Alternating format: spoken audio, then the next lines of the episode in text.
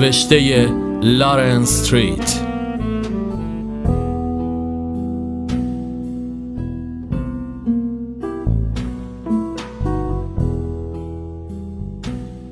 بخش اول.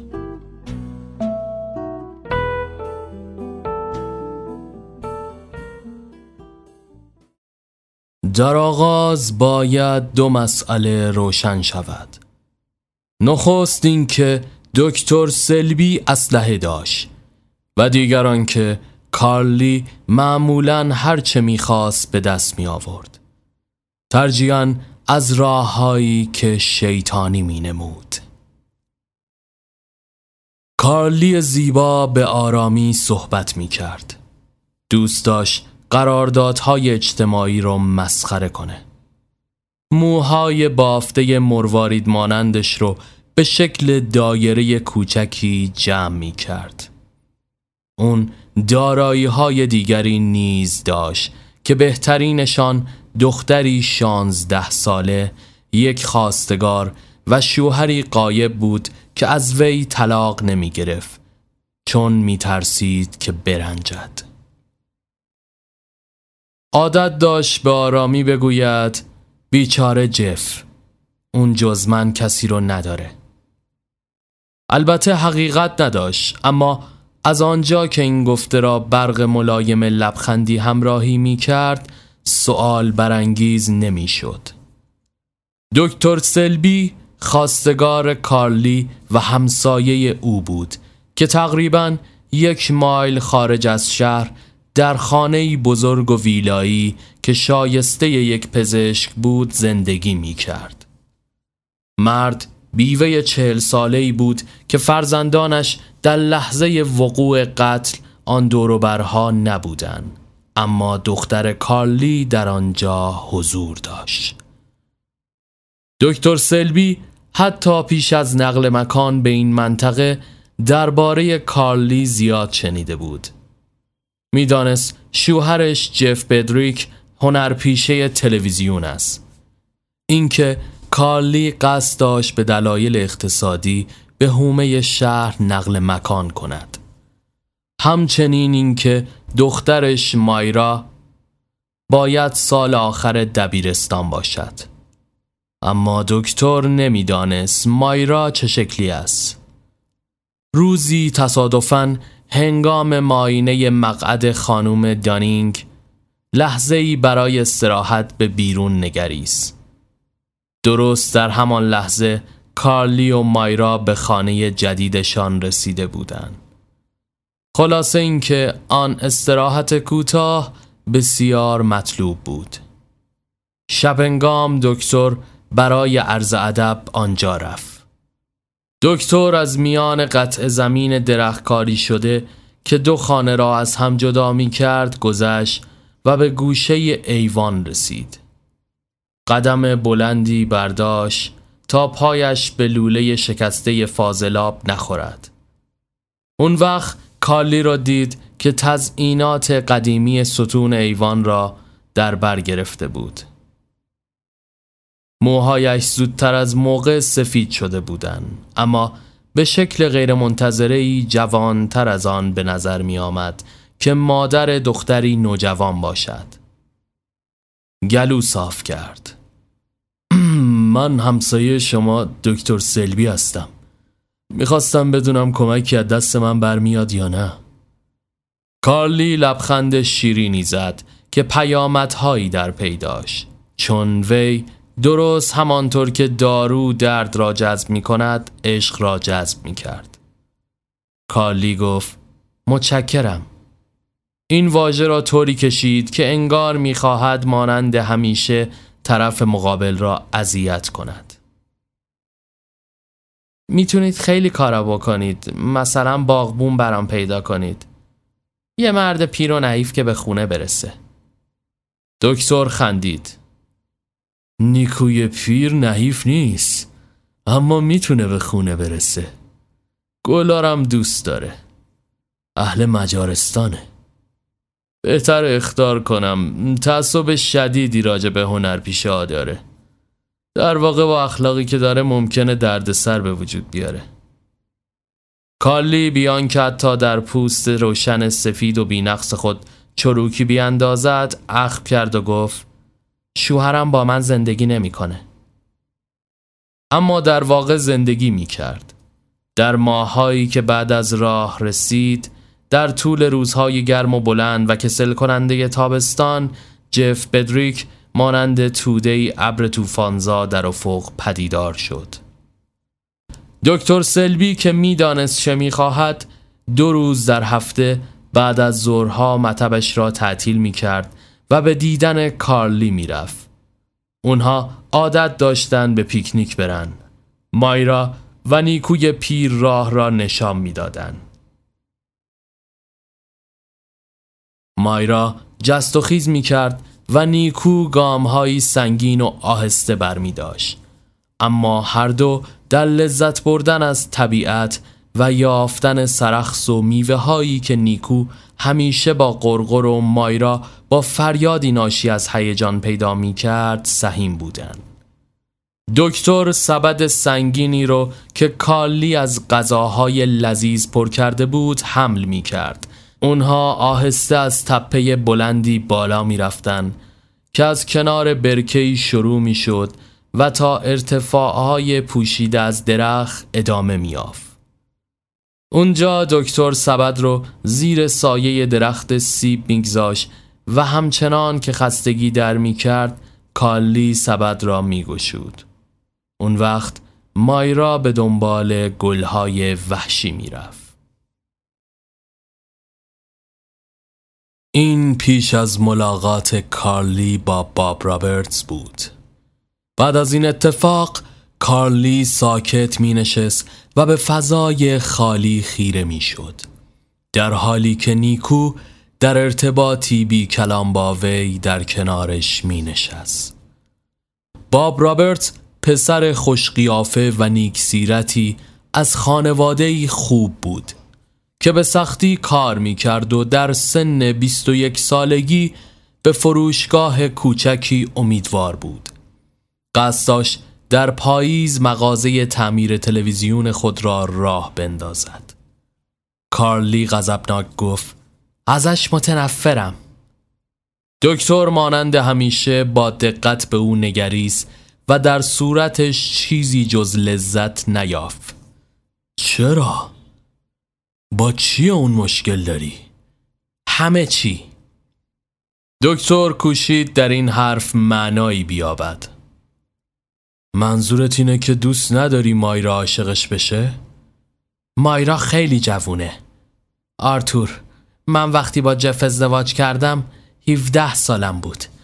اجازه نمیدم مایرا اشتباه منو تکرار کنه. اجازه نمیدم. او قاطعانه حرف میزد و آنقدر معصوم می نمود که دکتر از کنجکاوی بیشتر منصرف شد.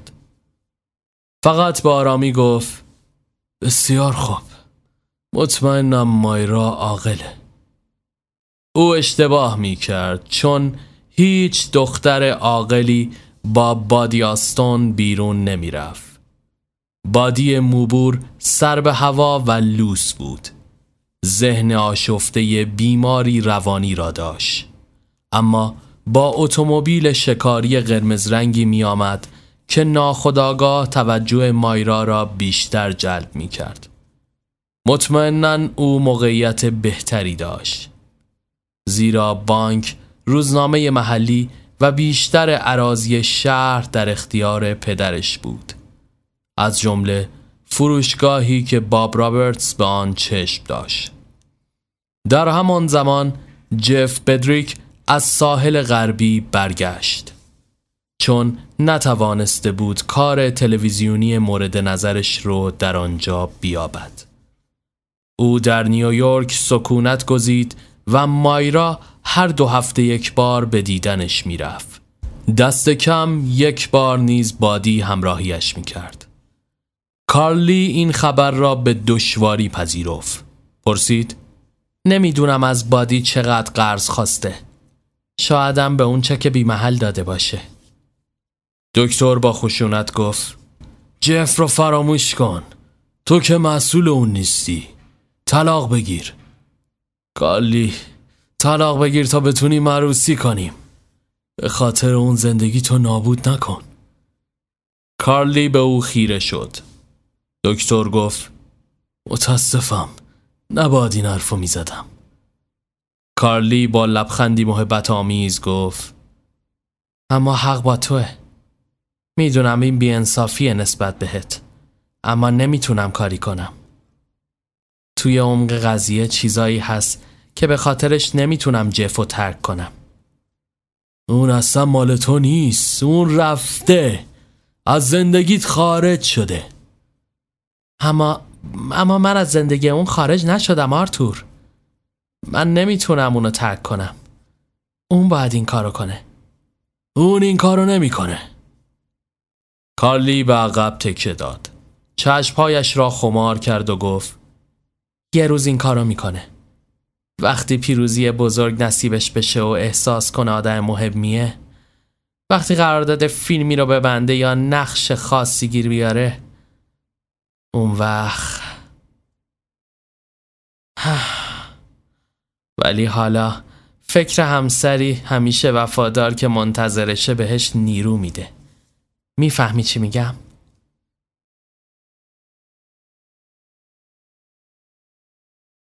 این فکرها رو نمیخوام بشنوم. خودمون چی میشیم؟ آرتور صبر داشته باش، یه اتفاقی میفته.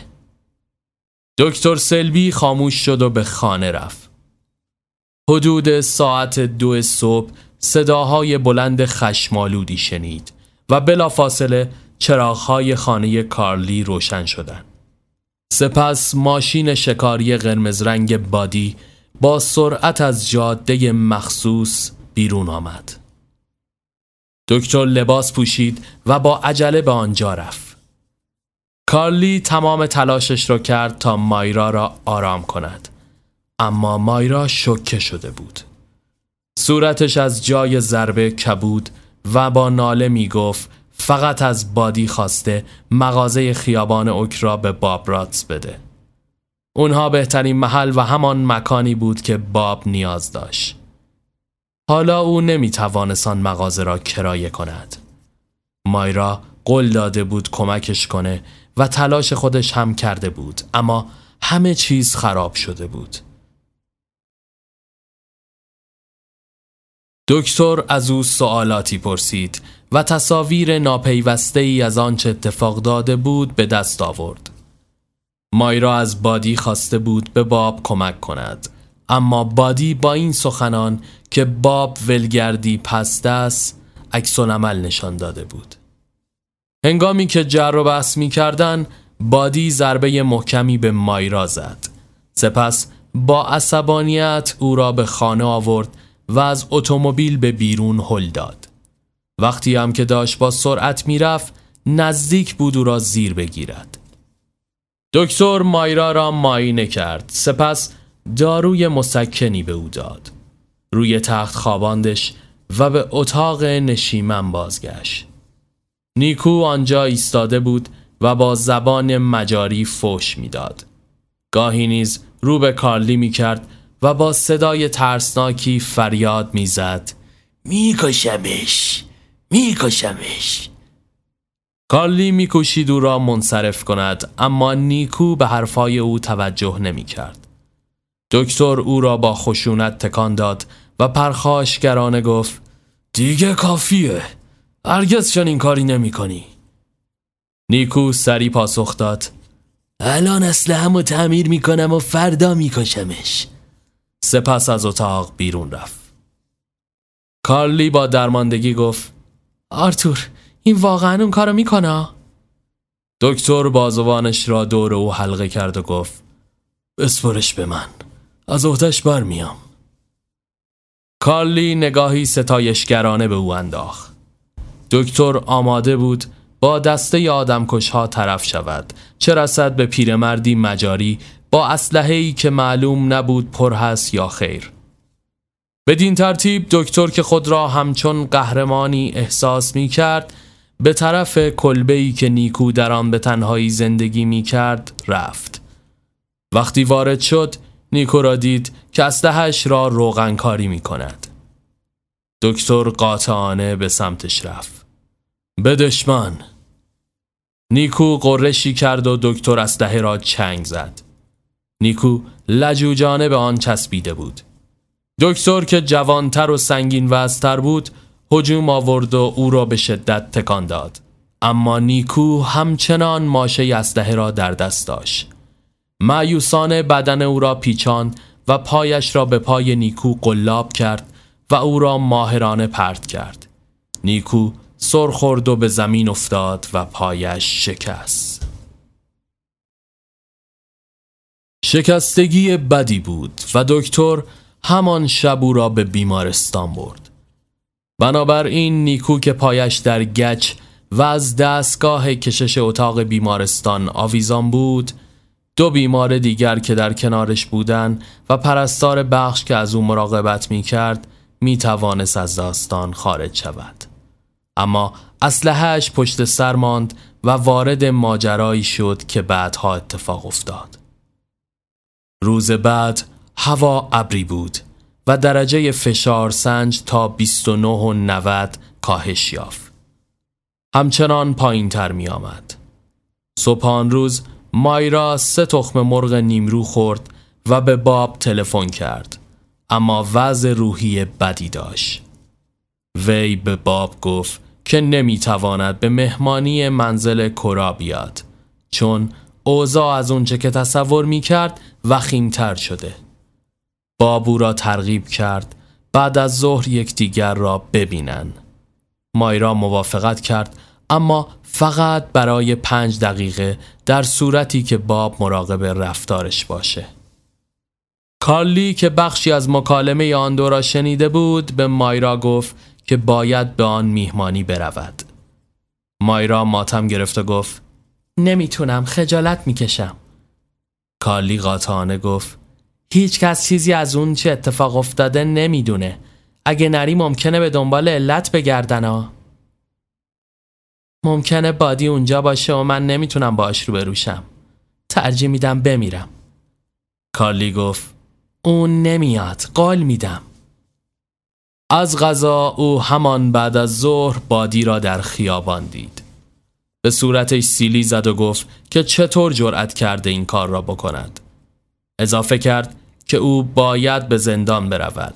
بادی خندید و او را مادر عزیز خواند. کارلی نیز به خاطر آورد قولی به مایرا داده و آرام شد و با او قرار ملاقات گذاشت. به هر حال اوضاع به قراری که شرحان داده شد پیش می رفت. مثل چسب اسکاچ، شفاف اما چسبناکتر. بعد از ظهر آن روز تلفنی فوری دکتر سلبی را به روی تپه ها کشاند. دیرنگام برگشت و بسیار هم خسته بود، در حالی که از کار، هوای گرم و شرجی و نگرانی درمانده بود. برای خود تخم مرغ مخلوط با شراب درست کرد، به روی تخت افتاد و فوراً به خوابی سنگین و بی‌رویا فرو رفت.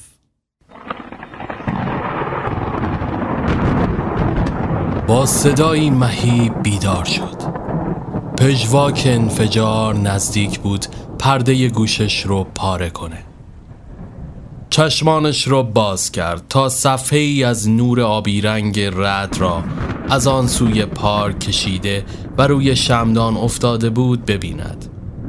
بوی تند اکسیژن سوخته را حس کرد و برای لحظه‌ای ترسید که مبادا برق به او اصابت کرده باشد. از این که میتونست حرکت کنه شگفت زده شد. از تخت بیرون آمد و شلوار و پیراهنش را به تن کرد.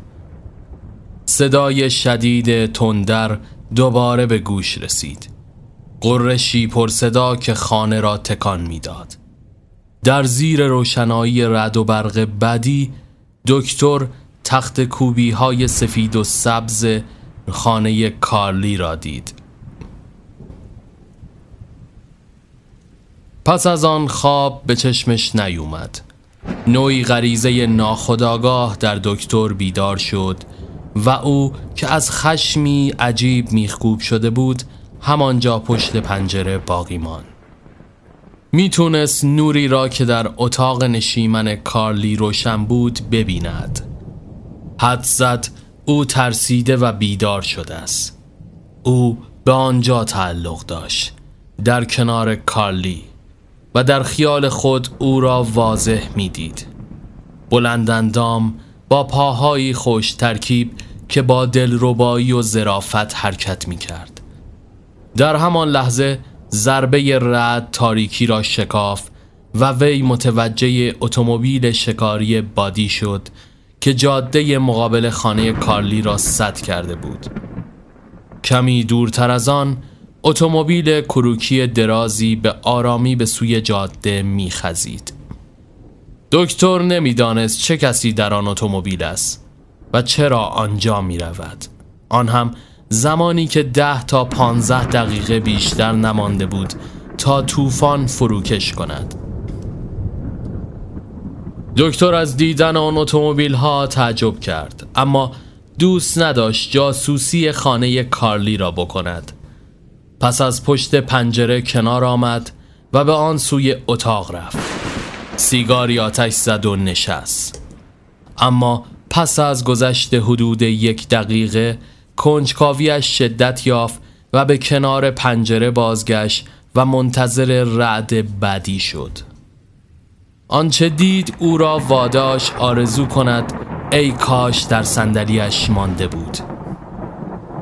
بادی استون خشمگین از خانه کارلی بیرون آمد و دکتر شنید که هنگام گذر از ایوان بر سر کارلی داد میزد. کارلی در چارچوب در ایستاده و با یک دستشان را گرفته بود. بازوی دیگرش دیده نمیشد، اما در کشاکش حرکتی تهدیدآمیز بود. سپس تاریکی صحنه را محو کرد. دکتر به اطراف چرخید. به فکر افتاد به کارلی تلفن کند، اما او حق دخالت نداشت. شاید او از بادی خواسته بود عذرخواهی کند و قول دهد دیگر مایرا را نبیند. احتمالاً بادی با کارلی مخالف و شاید به او توهین کرده بود. دکتر با خود گفت دست کم از هم جدا شدن. وی دوباره به پشت پنجره برگشت تا بداند چراغ خانه کارلی هنوز روشن است یا خیر. چراغ روشن و اتومبیل بادی تیره و بی حرکت همچنان جاده را بسته بود. روشنایی رعد و برق بعدی به دکتر نشان داد که چرا بادی نرفته و شاید هرگز هم نمیرفت. دکتر به آرامی بارانی بلند و گشاد و کلاه کهنه‌ای پوشید، با این امید که چشمایش اشتباه دیده و بادی صرفاً در گل سر خورده و مچش زرد دیده و برای لحظه‌ای بیهوش شده و به زودی برخواهد خواست و سوار اتومبیل شده و میرود. با دلشوره‌ای عجیب از خانه بیرون زد. باران همچنان میبارید و از دورترها صدای تندر به گوش میرسید. دکتر متوجه شد که جوی آب سرریز شده و جاده ماشین را شسته و در نتیجه هر گونه علامتی را که ممکن بود آنجا باشد از بین برده است. وی به اتومبیل نزدیک و خم شد. بادی استون مرده بود و در چند قدمی او اسلحه‌ای قرار داشت. دکتر اون رو برداشت و در روشنایی کوتاه چند رعد و برق اسلحه نیکو را شناخت. ناله‌ای کرد و نگاهی به خانه کارلی انداخت. سپس اسلحه را در جیب گذاشت و به خانه برگشت. گلها را از چکمه‌های لاستیکی‌اش زدود. بارانیش را از جای آویخت که تا صبح خوش شود. اسلحه را باز کرد. بیشک اسلحه نیکو بود که گلوله‌ای کم داشت. دکتر اسلحه را در کشوی پایینی میزش در کنار گوشی پزشکی اضافی گذاشت و به رخت خواب رفت، اما نخوابید. روز بعد صبح زود بازرس شهر در خانه دکتر را کوبید. دکتر با پیژامه و حوله حمام به پایین آمد. بازرس گفت بعد از اون همه بارون هوا خوب شده. رعد به انبار دکستر برخورده و درخت سیب بالای تپه هم دونیم کرده. طوفان بیدارت کرد؟ آره. چی کار کردی دکتر؟ هیچی، چی کار میتونستم بکنم؟ نمیتونستم که طوفان لعنتی رو متوقف کنم. واسه همینم زیر لحاف موندم. موضوع چیه بازرس؟ بادی استون تیر خورده. دکتر خود را متعجب و غمگین نشان داد. تیر خورده؟ بازرس گفت به قتل رسیده. خدای من، این اتفاق کجا رخ داده؟ تو جاده اختصاصی بدریک. نکته جالب اینه که مایرا دیشب به خاطر طوفان توی ده مونده بود. بیا تو یه قهوه بخور. برای بادی هیچ کس جز پدرش گریه نمی کنه، ولی اون مطمئنن از پلیس میخواد که راجبش تحقیق کنن. بازرس به علامت تصدیق سرش را تکان داد و گفت به پلیس ایالتی تلفن کردم. راستش تنهایی از پسش بر نمیام، اما بین خودمون باشه. نمیدونم چرا خانم بدریک دیرو بعد از ظهر سیلی محکمی به صورت بادی زده. چیزی نشنیدم. چرا خودش نمیپرسی؟ بازرس مانند دیگران این سال را از کارلی پرسید و توضیح کارلی این بود که چند شب پیش بادی با مایرا قرار داشت و برخلاف قولی که داد او را دیر وقت بیرون نگه داشت. زیر فشار زیاد کارلی تاکید کرد که اسلحه‌ای نداشته است. نمیتوانست آن را از جایی به دست بیاره. به علاوه او زیر بیست ساله ها را فقط به دلیل اینکه دخترش را تا نیمه شب بیرون نگه داشتن نمی کشد. وی اضافه کرد بسیار عصبانی بوده و در خیابان به صورت بادی سیلی زده، اما بلا فاصله پشیمان شده و از او خواسته برای آشتی نزد او بره و بادی نیز این کار را کرده. کارلی ادامه داد که گفتگوی آنها بسیار دوستانه بوده. اونها توی اتاق نشیمن نشسته چیپس خورده و ودکای بسیار ضعیفی نوشیدن. چون کارلی مشروب خوب را به خاطر او حرام نمی کرد، وی گفت بادی پیش از آن که باران شدت بگیره رفت. کالبوچه کافی هم مشروب ضعیف و چیپس رو تایید کرد و کارلی هم به آن صف چسبید. ساکنان شهر دو نظر متفاوت داشتند. نیمی از مردم معتقد بودند کارلی چیزی را پنهان می کند و باید دستگیر شود. بقیه تصور می کردند انگیزه کارلی برای راحت شدن از شر بادی ضعیفه و پلیس باید دنبال سرنخهای دیگه ای باشه. اما کار پلیس با مانع روبرو شد. طوفان تمام نشانه های لاستیک چرخ ماشین و دیگر سرنخها را از بین برده بود و پلیس متحیر بود که چه سلاحی به کار رفته و چه بر سر آن آمده. طبعاً هیچ کس به جستجوی کشوی میز دکتر فکر نمی کرد. دکتر از ترس به زبان آوردن آنچه دیده بود کارلی را کمتر ملاقات می کرد، اما همچنان به او می اندیشید و در حسرت زندگی با او بود، تا اینکه یک روز بعد از ظهر که نیاز دیدن وی همچون عقده‌ای در گلویش جمع شده بود مطبش را تعطیل کرد و به پرستار گفت با او تماس نگیره. بعد از آن به خانه بغلی رفت. مایرا او را به خانه راه داد و گفت که مادرش کلاهی تازه خریده است. کارلی وارد شد. آن را نمایش داد و پرسید خوشت میاد؟ کلی برام خرج برداشت، اما با وقاره. چرا نباید اونو بخرم؟ دکتر گفت کارلی تو باید از جف طلاق بگیری و نامزدیمونو اعلام کنی. چرا؟ مایرا خندید. نشست و رفتار آنها را زیر نظر گرفت. دکتر به نظر دست باچه می آمد. باعث میشه یه سری شایعه ها از زبونا بیفته. به زور خنده کوچکی کرد و ادامه داد آها اون وقت چی میگن؟ فکرشو بکنید. توی اون سن و سال م... مایرا شیوه ی حرکت کردن مادرش به طرف دکتر و گذاشتن دستهایش را روی شانه او تحسین می کرد. فکر کرد این کار به او شأن و دسترسی به نخستین نوازش را می داد. کارلی گفت آرتور دلیل واقعی چیه؟ مایرا کاملا اطمینان داشت که در شرایط مشابه باب با هیجان او را می بوسید. اما دکتر صحبت می کرد. به سختی تأکید کرد من متعلق به تو هم. میخوام کنارت باشم.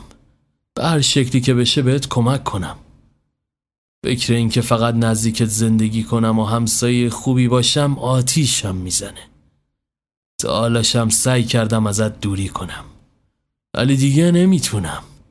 کارلی من دارم دیوونه میشم. کارلی با حرکت ملایم و آشنایی که مایرا با دقت به آن توجه کرد گونه دکتر را به آرامی نوازش کرد. سپس از او دور شد و با صدایی آهسته که رنگی از تمسخر داشت گفت آرتور چرا فکر میکنی من توی این قتل دست داشتم؟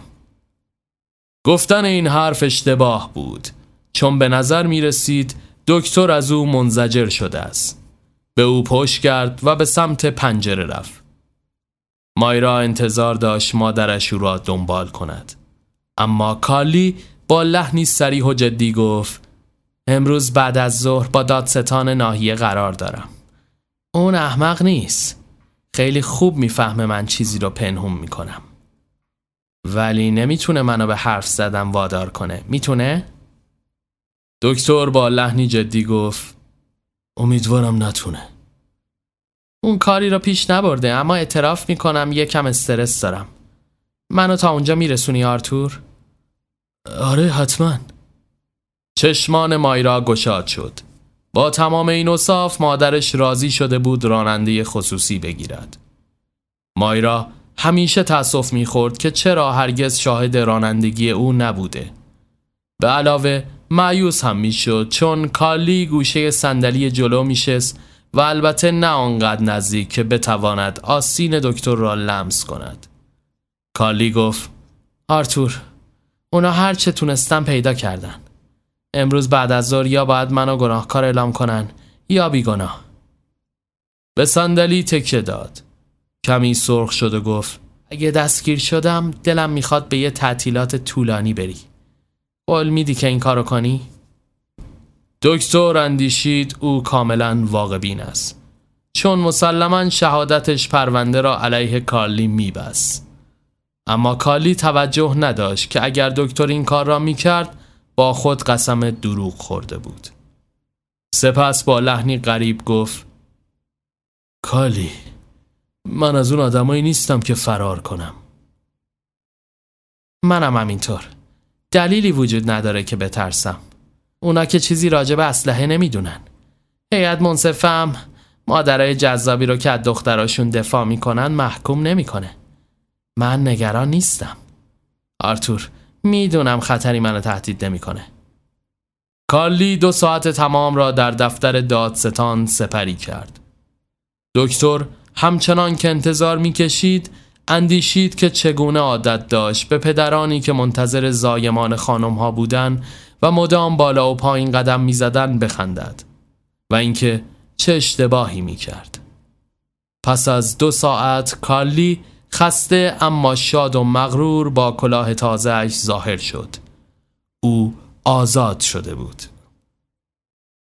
سر راه برگشت آنها درباره چیزهای پیش پا افتاده صحبت کردند و بی دلیل خندیدند. وقتی به خانه رسیدند کارلی گفت آرتور بیا تو مشروبی بخور. میخوام جشن بگیرم. دکتر سرسختانه پرسید چرا میخوای جشن بگیری؟ برای اقبالم. شگفت‌آوره نه؟ آدمی مثل من تنها و بی تجربه که دروغگو خوبی هم نیست علیه باریس و دادستان و همه اینا مبارزه کرده و پیروز شده. خب از شر همه اونا راحت شدم و الان خوشحالم. دکتر برای لحظه‌ای خاموش ماند.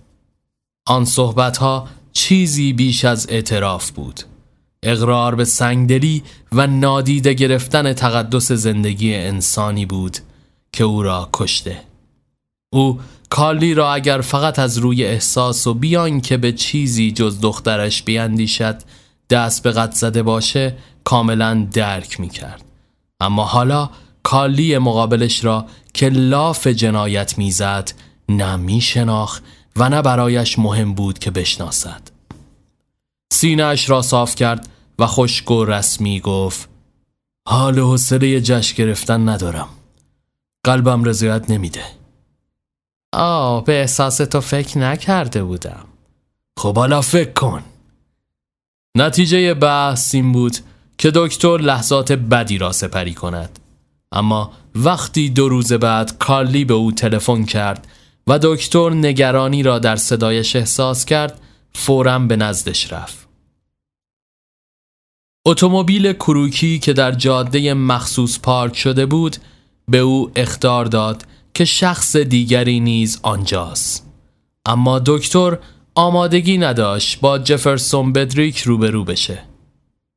او بدریک را از روی عکسی که یک بار کارلی به او نشان داده بود شناخت. جف صورتی لاغر داشت و تکیده به نظر می آمد، اما لبخندش سرشار از اعتماد به نفس بود و از شخصیت قوی و پرنفوذ هنرپیشه‌ای با تجربه حکایت می کرد. او با صدایی بم و پرمایه که همچون تنین ارکستری کامل بود گفت: دکتر، کارلی در مورد شما برام حرف زده.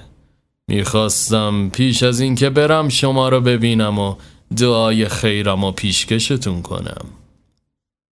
دکتر اخم کرد و کارلی گفت: جف قصد دارم من جدا بشه. اون من به نظر رسید داره خفه میشه و ملتمسانه به اون نگاه کرد. جف بزرگوارانه به کمکش شتاف: کارلی میخواد بگه من میتونم حقیقتو بهتون بگم، چون تا خرخره وارد این ماجرا شدید. به علاوه مطمئنم به هر حال کارلی موضوع را به شما میگفت. دکتر پرسید: منظورتون چیه؟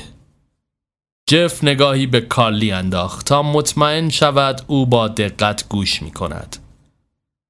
اونگاه در حالی که به دو تماشاگرش نگاه میکرد لبهایش شکل لبخند شیطنت‌آمیز و فروخورده هنرپیشه‌ای را که از روی عمد نقشش را خوب بازی نمی‌کند به خود گرفت و گفت: دکتر، من همسر ایدئالی نبودم، اما وقتی کارلی به من نیاز داشت اومدم و به روش خودم مراقبش بودم. دکتر پرسید: منظورتون رو نمی‌فهمم. همونی که گفتم، من مراقب اوزا بودم. دکتر لحظه‌ای مبهوت ماند، اما با درک این موضوع که این حرف به معنی بیگناهی کارلیس گفت: تو تو اونو کشتی؟ او ماشین دوم مال تو بود، آره؟ جف قفسه سینه را پر از هوا کرد و با صدایی که لرزشی رازگونه داشت گفت: اون شب حس عجیبی داشتم. هنوزم نمیتونم شرحش بدم، ولی مدام به مایرا فکر میکردم. انگار که همش صدام میکرد.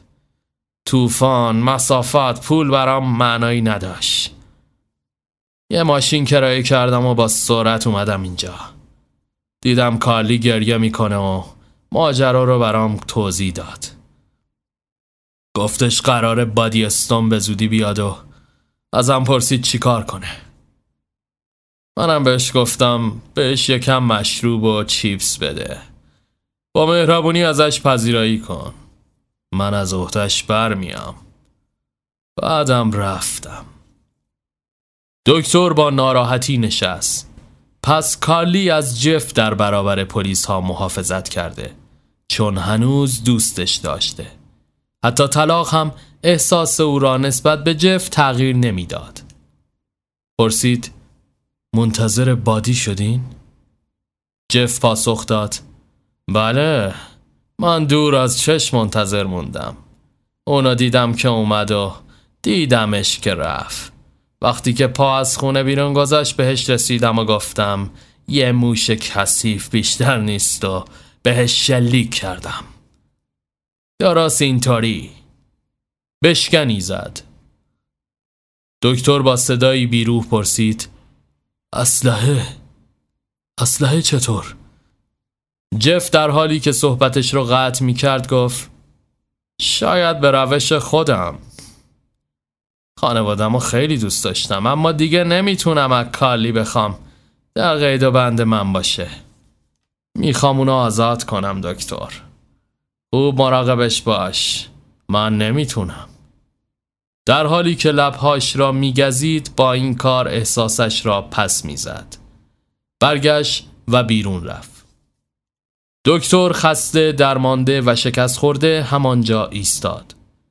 حتی متوجه نشد کارلی به اون نزدیک شده تا اینکه بازویش رو لمس کرد و گفت کارش عالی بود آرتور. دکتر به سوی او چرخید. راجب چی حرف میزنی؟ این بهترین نقشی بود که بازی کرد. یعنی خودشو متقاعد کرد. فراموش کرده بود که مایرا بهش زنگ زده. حتی اون چیزی که وقتی پاش اینجا رسید به من گفت و یادش رفت. اون تا آخر عمرش سربلند خواهد بود آرتور. فکر میکنم واسه نجات شرافت دخترش دست به جنایت زده. اینطور نیست؟ البته که نه. خوب میدونی که نیست. دکتر جا خورد. خب حدس میزنم که بدونم. کارلی وقتش رسیده که با هم رو راست باشیم. چون میدونم تو بادی رو کشتی. دیدمت. کارلی با صدایی متعجب پرسید منو دیدی؟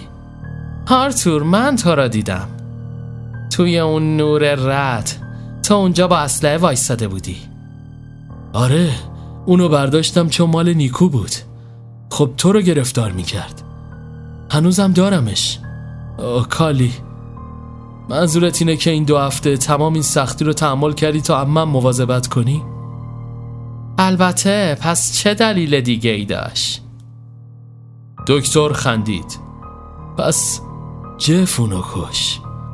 یه بار گفتی وقتی یه پیروزی نصیبش بشه ازش خلاص میشی. اینم یه نقش جادوییه. اون به دستش آورده.